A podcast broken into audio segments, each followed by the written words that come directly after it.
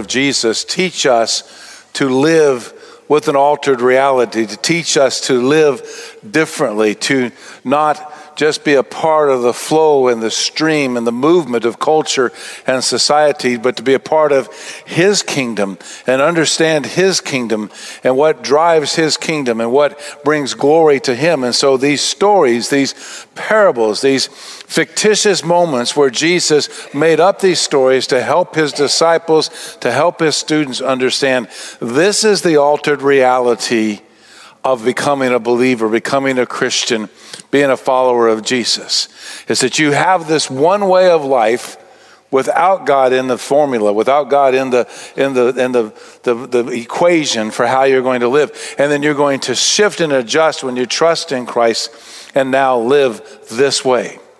And in Matthew chapter 25, Jesus teaches us to live primed, to live ready to be, to be engaged and to be prepared and to be ready to do what He calls us to do and to be ready because He not only came, lived with us, died for us, was resurrected for us, but He didn't leave us. He sent His Spirit to live with us, and He is returning one day for us. And we'll all be together in eternity. And that creates this sense of anticipation regardless of the delay, it creates a directive from Him to be ready, to be alert, and to be living with an expectation that literally leaves us primed, leaves us available at any moment for what He might want to do. The story is in Matthew chapter 25. It begins in verse 13. Let me take just a moment to read it to you in its entirety. Feel free to look in your Bibles, pull it up on the on the YouVersion app. Uh, the notes are in there for you as well on YouVersion. Understand the story as we begin to look at it, and then we'll begin to look at specific applications. How do I live prime? How do I live with this sense of expectation? How do I live with a sense of anticipating something greater than myself taking place? And I want to be ready for it. I want to be prepared for it. Matthew chapter 25, verse 1 says, At that time, the kingdom of heaven will be like 10 virgins. Now, I'm just going to update contemporary language real quick. What Jesus is talking about in his culture are bridesmaids. In his culture, all bridesmaids were unmarried. And so they typically referred to them as virgins. And so maybe a little awkward for us in our culture that that's the way the language is written. But just remind yourself through this story. We're talking about a group of bridesmaids. We're talking about an extravagant and large wedding because there's 10 of these bridesmaids. And again, in that culture, that would be extremely extravagant and extremely large. So at that time, the kingdom of heaven will be like 10 virgins who took their lamps and went out to meet the groom. Five of them were foolish, and five were wise. When the foolish took their lamps, they didn't take oil with them, but the wise ones took oil in their flask with their lamps. When the groom was delayed, they all became drowsy and fell asleep. In the middle of the night, there was a shout Here comes the groom! Come out to meet him, which was part of the, in these Mid-Eastern weddings, it was a part of the festivities at that moment that they would greet him and bring him back into the banquet hall. Then all the virgins got up, they trimmed their lamps in verse 7. The foolish ones said to the wise ones, Give us some of your oil because our lamps are going out. The wise ones answered, No, there won't be enough for us and for you. Go instead to those who sell oil and buy some for yourselves. When they had gone out to buy some, the groom arrived. And those who were ready went in with him to the wedding banquet, and the door was shut. Later, the rest of the virgins, the rest of the bridesmaids also come, and they say, Master, Master, open up for us. He replied, Truly, I tell you, I don't know you. Jesus' directive, therefore be alert because you don't know either the day or the hour. Jesus is talking about the establishment of his kingdom. He's talking about the growth of his kingdom, and he's talking about the return of the final establishment of his kingdom. He's talking about that promise that he gave the church that I am coming back. And when I, re- when I return, I am going to take you to be with me. So that as Paul would later teach the New Testament church, we have this anticipation, we have this expectation that either way, through the process of physical death, we're going to be with Jesus as his followers, or through the event of his second coming, his return, we will be with Jesus. And either way, Paul says, we will be with him and with one another forever. And Jesus chooses one of the largest celebrations in East culture to describe the excitement, the anticipation, the, the looking forward to this event. A wedding in East culture was a long and drawn out event. There were actually three phases to it. There is the promise phase. This phase, contrary to our culture, it might seem a little rough and difficult for some of us. This phase, in the promise phase, is between parents. Nobody's fallen in love. Nobody's getting a ring by Christmas. Nobody's doing any of those cute things that we like to watch and read and experience. The parents have negotiated a legal contract, including payment for the daughter to the dad of the groom. Vice versa. Reverse that. So this legal contract is a binding contract. This arrangement has been made probably when they were children. And from the promise to the first celebra- celebration, it's just living with an awareness of who you're going to be married, even if you've never met them, never had experience, didn't know who they are. The second phase of the wedding process is the betrothal. This is also a legal and binding moment but it's when there is an exchange of vows and the exchange of gifts.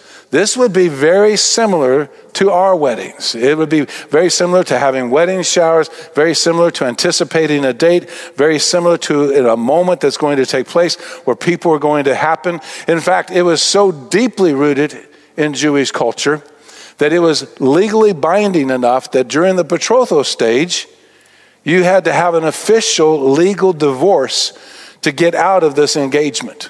That's the issue we find when Jesus is born. When Mary finds herself supernaturally pregnant because she's a virgin and she has not had sexual relationships, and yet God, in divine, miraculous activity, plants the Son of God in her, and she's to give birth to the Son of God.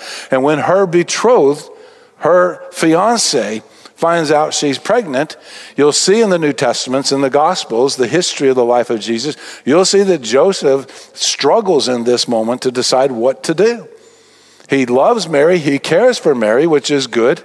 Actually, ironically, I read one statistic this past week that said that most prearranged marriages actually work and are very successful, and the couples are very happy not living in a culture where we do that. It's, it's just kind of hard for me to imagine. That's not really of any importance. I just think it's interesting. Joseph doesn't want to do any harm to Mary. He decides quietly to divorce her, quietly to go through the legal proceedings to divorce her. When an angel shows up and says, Look, Joseph, let me explain to you exactly how this is playing out. God is intervening not just in Mary's life and not just in your life, but in the life of the entire world for every generation before, for every generation to come. The Messiah will be born through Mary, as the prophet Isaiah had expressed and said, born through a virgin, a miraculous birth, bringing the Son of God, now both man and God simultaneously into the world. But they were in the betrothal stage. And it was going to require legal actions to stop the contract. In our story, we're getting ready for the banquet stage. We're getting ready for that final moment, which is the wedding feast, which is the most public of all the events. It's later. It was typically delayed. It was typically an extremely large celebration involving not only family, but all the community. It lasted for multiple days. And after that moment, they lived together for the first time. It's in this moment that Jesus creates this story. The bridegroom is coming. And he's to be with his bride, and they are to celebrate with all their family, with all their friends. And it was typical because oftentimes the contracts, the relationships, were outside of immediate geography. And so it's not unusual that the bridegroom's coming late at night or traveling from some distance. And it's not uncommon and it's not rude that we don't know when he's going to arrive. That is normal cultural experience for the Jews at this time. It seems way out of place again for us. And that's the scenario, that's the foundation of this story. Is Jesus is describing the bridesmaids waiting for the groom to arrive. And they are a consistency, like most bridesmaids, of some that are foolish and some that are wise. Okay, nobody laughed. I'm sorry. I'll have to post an apology later. They're, they're, they're not completely prepared for this moment. And so, as a result, when he shows up, not everybody's going to be ready. And when he shows up, the anticipation is to go into, to, to enter into the wedding banquet, which is protected and guarded. It's a, going to be a very positive and good event. And those who aren't ready, are not prepared, and can't go in, won't be allowed in. And Jesus is comparing this huge feast to the reality we must know him. We must be in relationship with him if we want to participate and participate in the celebration of heaven. That great and final wedding feast when we are together forever with Jesus, no longer facing the pain, sorrow, death, loss, and mourning of this world, but we are in that moment celebrating with Him in all eternity. And some will miss it because of poor decision making, and others will miss it because they were distracted or they somehow didn't understand the importance and the significance of making that decision. But some will get it, understand it, and will experience it and will enjoy eternity. I think this story is really pertinent to us today because today, the numbers statistically continue to decrease. In the early 1960s, coming out of the 1950s, and kind of a, a glorious time of, of new thought and new industry and new activity for us as a nation, having come out of such a significant war and combat and conflict.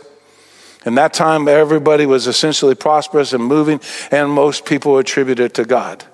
And over 90% of the United States population, anytime a poll was taken, said, Yes, I believe in God. That number has consistently dropped over the last 50 to 60 years. Where today, even amongst conservatives, the number is only around 58% will actually respond to a question Do you believe in God? and say in the affirmative, Yes. This is a dual prong moment for us.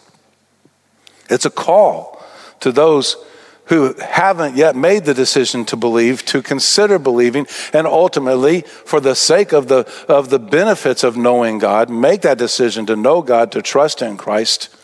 But it's also a call for us.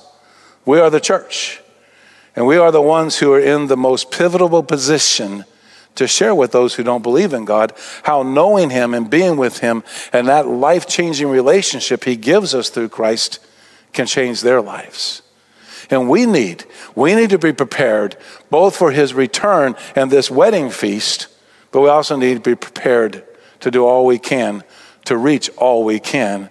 Because once that moment happens, it's an irrevocable moment. You can't bring it back. You can't take it. You can't say, you know, I should have spent more time thinking about spiritual things. I just didn't.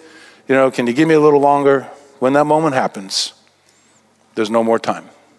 The decision has to be made in that moment. So, the first thing we do in our altered reality, the first thing we do as believers is we live primed and we lived primed with anticipation. In verse 1, Jesus said, At that time, the kingdom of heaven will be like these 10 unmarried bridesmaids who took their lamps and went out to meet the groom. They left the house excited. They left wherever they were staging excited and looking forward to. There was anticipation. We, we understand this. We, we always have things we're looking forward to. I have talked to two dozen people at least this morning who have said the same thing to me, and I have reiterated it back and reflected it back because I believe the same thing. I cannot wait for fall to get here. And in Southeast Texas, especially if you're on live stream with us this morning, welcome and we're glad you're here with us. But in Southeast Texas, it doesn't matter what day On the calendar, fall begins. For us this year, fall began last week, and we have set heat records every day this week. But the weathermen, as frustrated as they might be in Texas, is anticipating we might get some fall like weather by the end of the week. We look forward to it. We're anticipating. We're talking about it. Not because we're doing just social conversation. Hey, I don't know what to say to you. You're the pastor. I'll ask you what you think about the weather. Because we already know what we think about the weather. Just about nobody likes it. I met one man from Minnesota recently who said if you had ever had to shovel snow in Minnesota, you would not complain about the heat in Houston. Makes sense to me as much as I can understand and grasp that. We're anticipating something. I'm anticipating this weekend, next weekend, technically, the start of bow season. A month after that, the start of deer season. The week after that, the start of my sabbatical. And it, we, we're anticipating, we look forward to something. Every kid in here has a birthday. One of our deacons has a birthday tomorrow. Randy Davis is a year older. He told me the number this morning, but because I'm similar in age, I've already forgotten what that number is. But he's looking forward to his birthday tomorrow. Kids are looking forward to their birthday. We're looking forward. I'm already already looking forward to Christmas. Walmart is already looking forward to Christmas. I live next to a Walmart, one of, one of those big, gigantic ones. And they, in the last past month, have brought back in all of these huge storage containers and stacked them side by side by side. And I got curious. One day, I have to pass Walmart to get to Whataburger for breakfast. And one day, Carrie and I were there, and I, I dropped her off. She was going to go do some stuff, and I was going to go do some stuff. And I went back and I drove real slow past the containers, and I found some guys that were actually had one open and loading. And in a typical obnoxious, extroverted way, I rolled down my window. Hey, what are you guys doing? They're looking at me, who are you? It's only 110 degrees outside, heat index right now. And they look at me and say, we're putting up Christmas decorations. Walmart's ready for us and for our money. This isn't a commercial, it's just a reality. It's not even an altered reality. It's the, they're, they're ready. We're always anticipating. It doesn't seem abnormal or somehow out of text or context for Jesus to say to us, Are you looking forward? To my return? Are you ready for it? Are you, are you anticipating it, expecting it? Are you living with that sense of joy? These bridesmaids, they're excited. This is going to be a week of ex- just ecstatic activity and, and social interaction. They're looking forward to it. And Jesus makes the comparison that we should be living with that kind of participation. But he's very realistic as well. We should, if we're going to live primed, we've got to live prepared. In verse 2, he says, five of, the, five of them were foolish and five were wise. When the foolish took their lamps, they didn't take oil with them. Now remember, they don't know how long this event's going to last. They don't even know when the bridegroom's going to show up at this point. They, they didn't take oil with them, but the wise ones who took oil with them had it in their flask. These are little oil lamps that have a little rag that goes down into a clay little jar and it has oil on the bottom. And when that runs out, you have to take that, that rag, you have to pour new joy, so you, new oil in. And so you have these two instruments, as two pieces of equipment that you have to take with you, especially if you're planning on staying up all night, which they were, because they were waiting for the groom and they wanted to be there. They had to prepare. God calls us to prepare. That's why we study our Bibles and that's why we make decisions about faith. That's why we don't put it off. That's why we ask our children to make decisions about faith. That's why we uh, help our students make decisions about faith and understand what Scripture teaches. We need to be prepared. Christianity is not just this thing you sort of trip into and then stumble through the rest of your life. It is a process of anticipating, knowing Jesus, and being with Him in eternity, and then preparing for that, doing the things necessary, learning how to pray learning how to interact, learning how to be a part of a church, learning how to share our faith with other people, learning how to be willing to do whatever we need to do. Go to Nairobi and help them tell people how to make the decision to trust in Jesus because he's coming. And we need to be prepared. Delay is oftentimes inevitable, but it doesn't have to be devastating. In this case, it's pretty devastating. In verse 5, the groom is delayed. They all became drowsy, fell asleep. That makes sense. Then in the middle of the night, someone shouts, Here comes the groom. Come out to meet him. And then all the bridesmaids get up and they begin to trim their lamps. And, and the wise ones have, are they're ready to go because they prepared. But the foolish ones weren't ready. They didn't anticipate the delay. They didn't prepare, they didn't compensate, they didn't do what was necessary to be ready in that moment. the truth is, they didn't take responsibility. They just thought they would kind of float through it. And it doesn't work that way. And so now they have to leave the party, they have to leave this great moment. They have to leave this great event to go and find somebody who will sell them oil. And it's the middle of the night, trust me. Even in the ancient Near East in the first century AD, the merchants are not open 24 hours a day and ready to sell.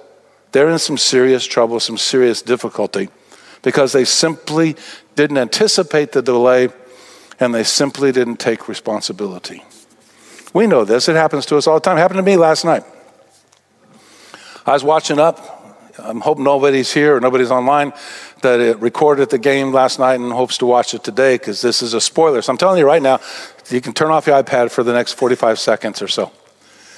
Watching the game last night, it was a great game. It's the best game in the series against Baltimore. The other games were sleepers. I was a bridesmaid, drowsy and falling asleep. And I don't like it when we lose. I'm just, I'm going to have to be honest. I, uh, winning is important. And, and actually, I kind of think Jesus says winning is important in this parable because he tells us you need to do this, you need to be ready, you need to do what's necessary. So we hit the bottom of the eighth inning. And they again hit a home run with a double. And they again took the lead. And I'm kind of frustrated.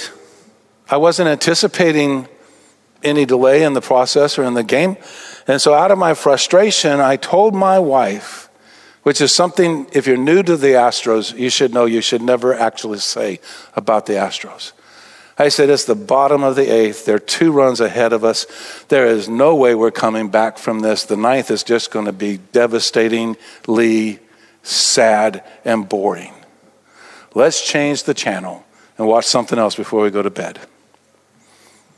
I did. It was a great, great old TV show. It was their Christmas special.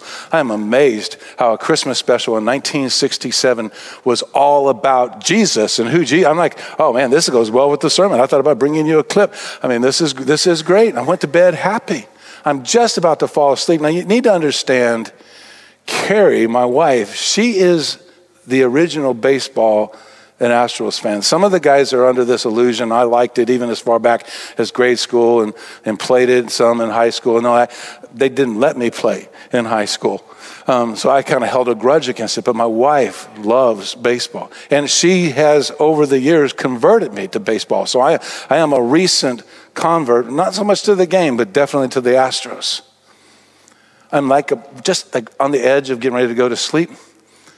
And she comes in and she says, did you look up the game? Did you see how it ended? I'm kind of groggy and drowsy, kind of bridesmaidish. I, I got to stop making fun of bridesmaids, Paul. You're the only one that's laughing at me. Um, well, you're the only one that's laughing with me. Others may be laughing at me. But, you know, and I roll over and I get my phone and I look it up.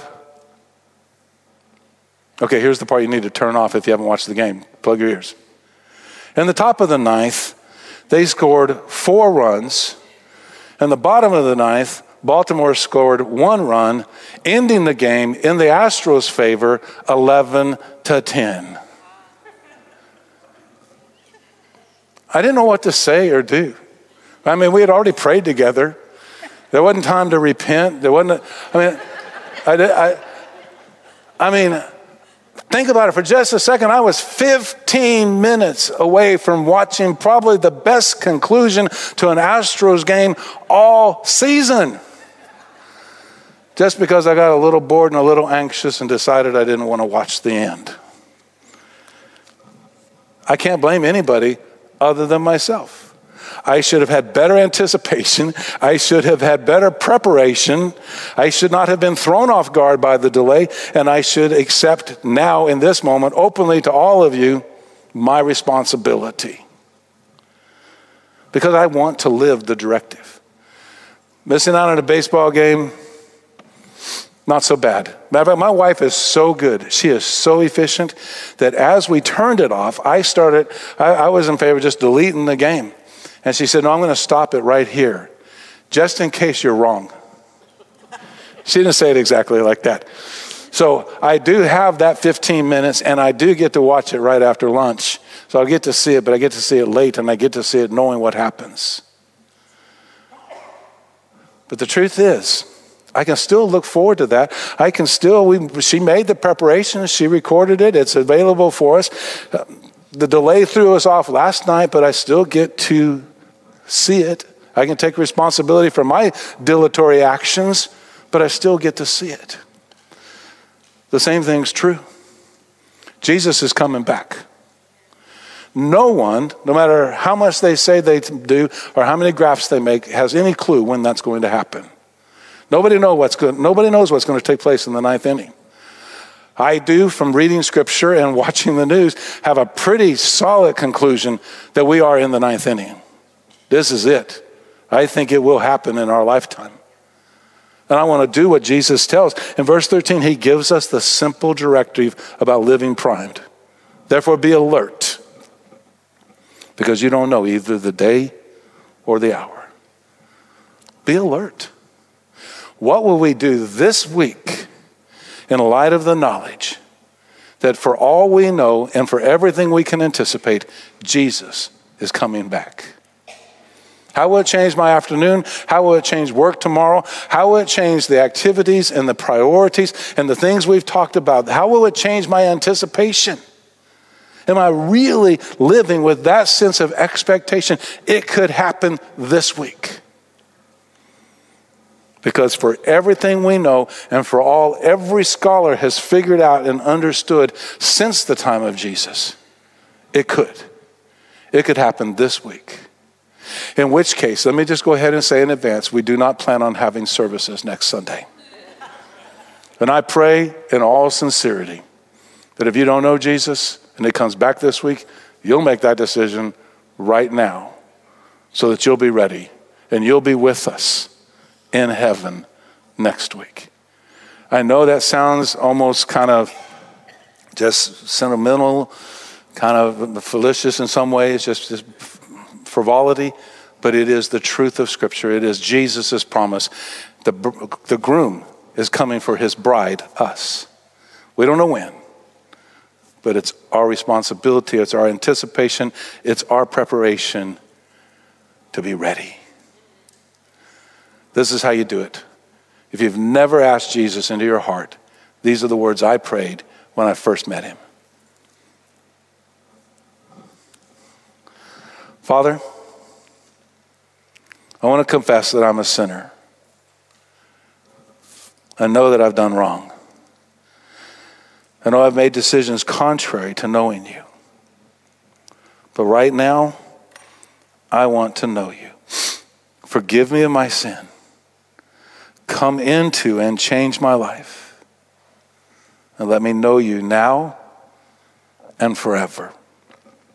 Let me be with you in heaven for eternity. In Jesus' name, amen. Our band's coming and we're going to worship and close out.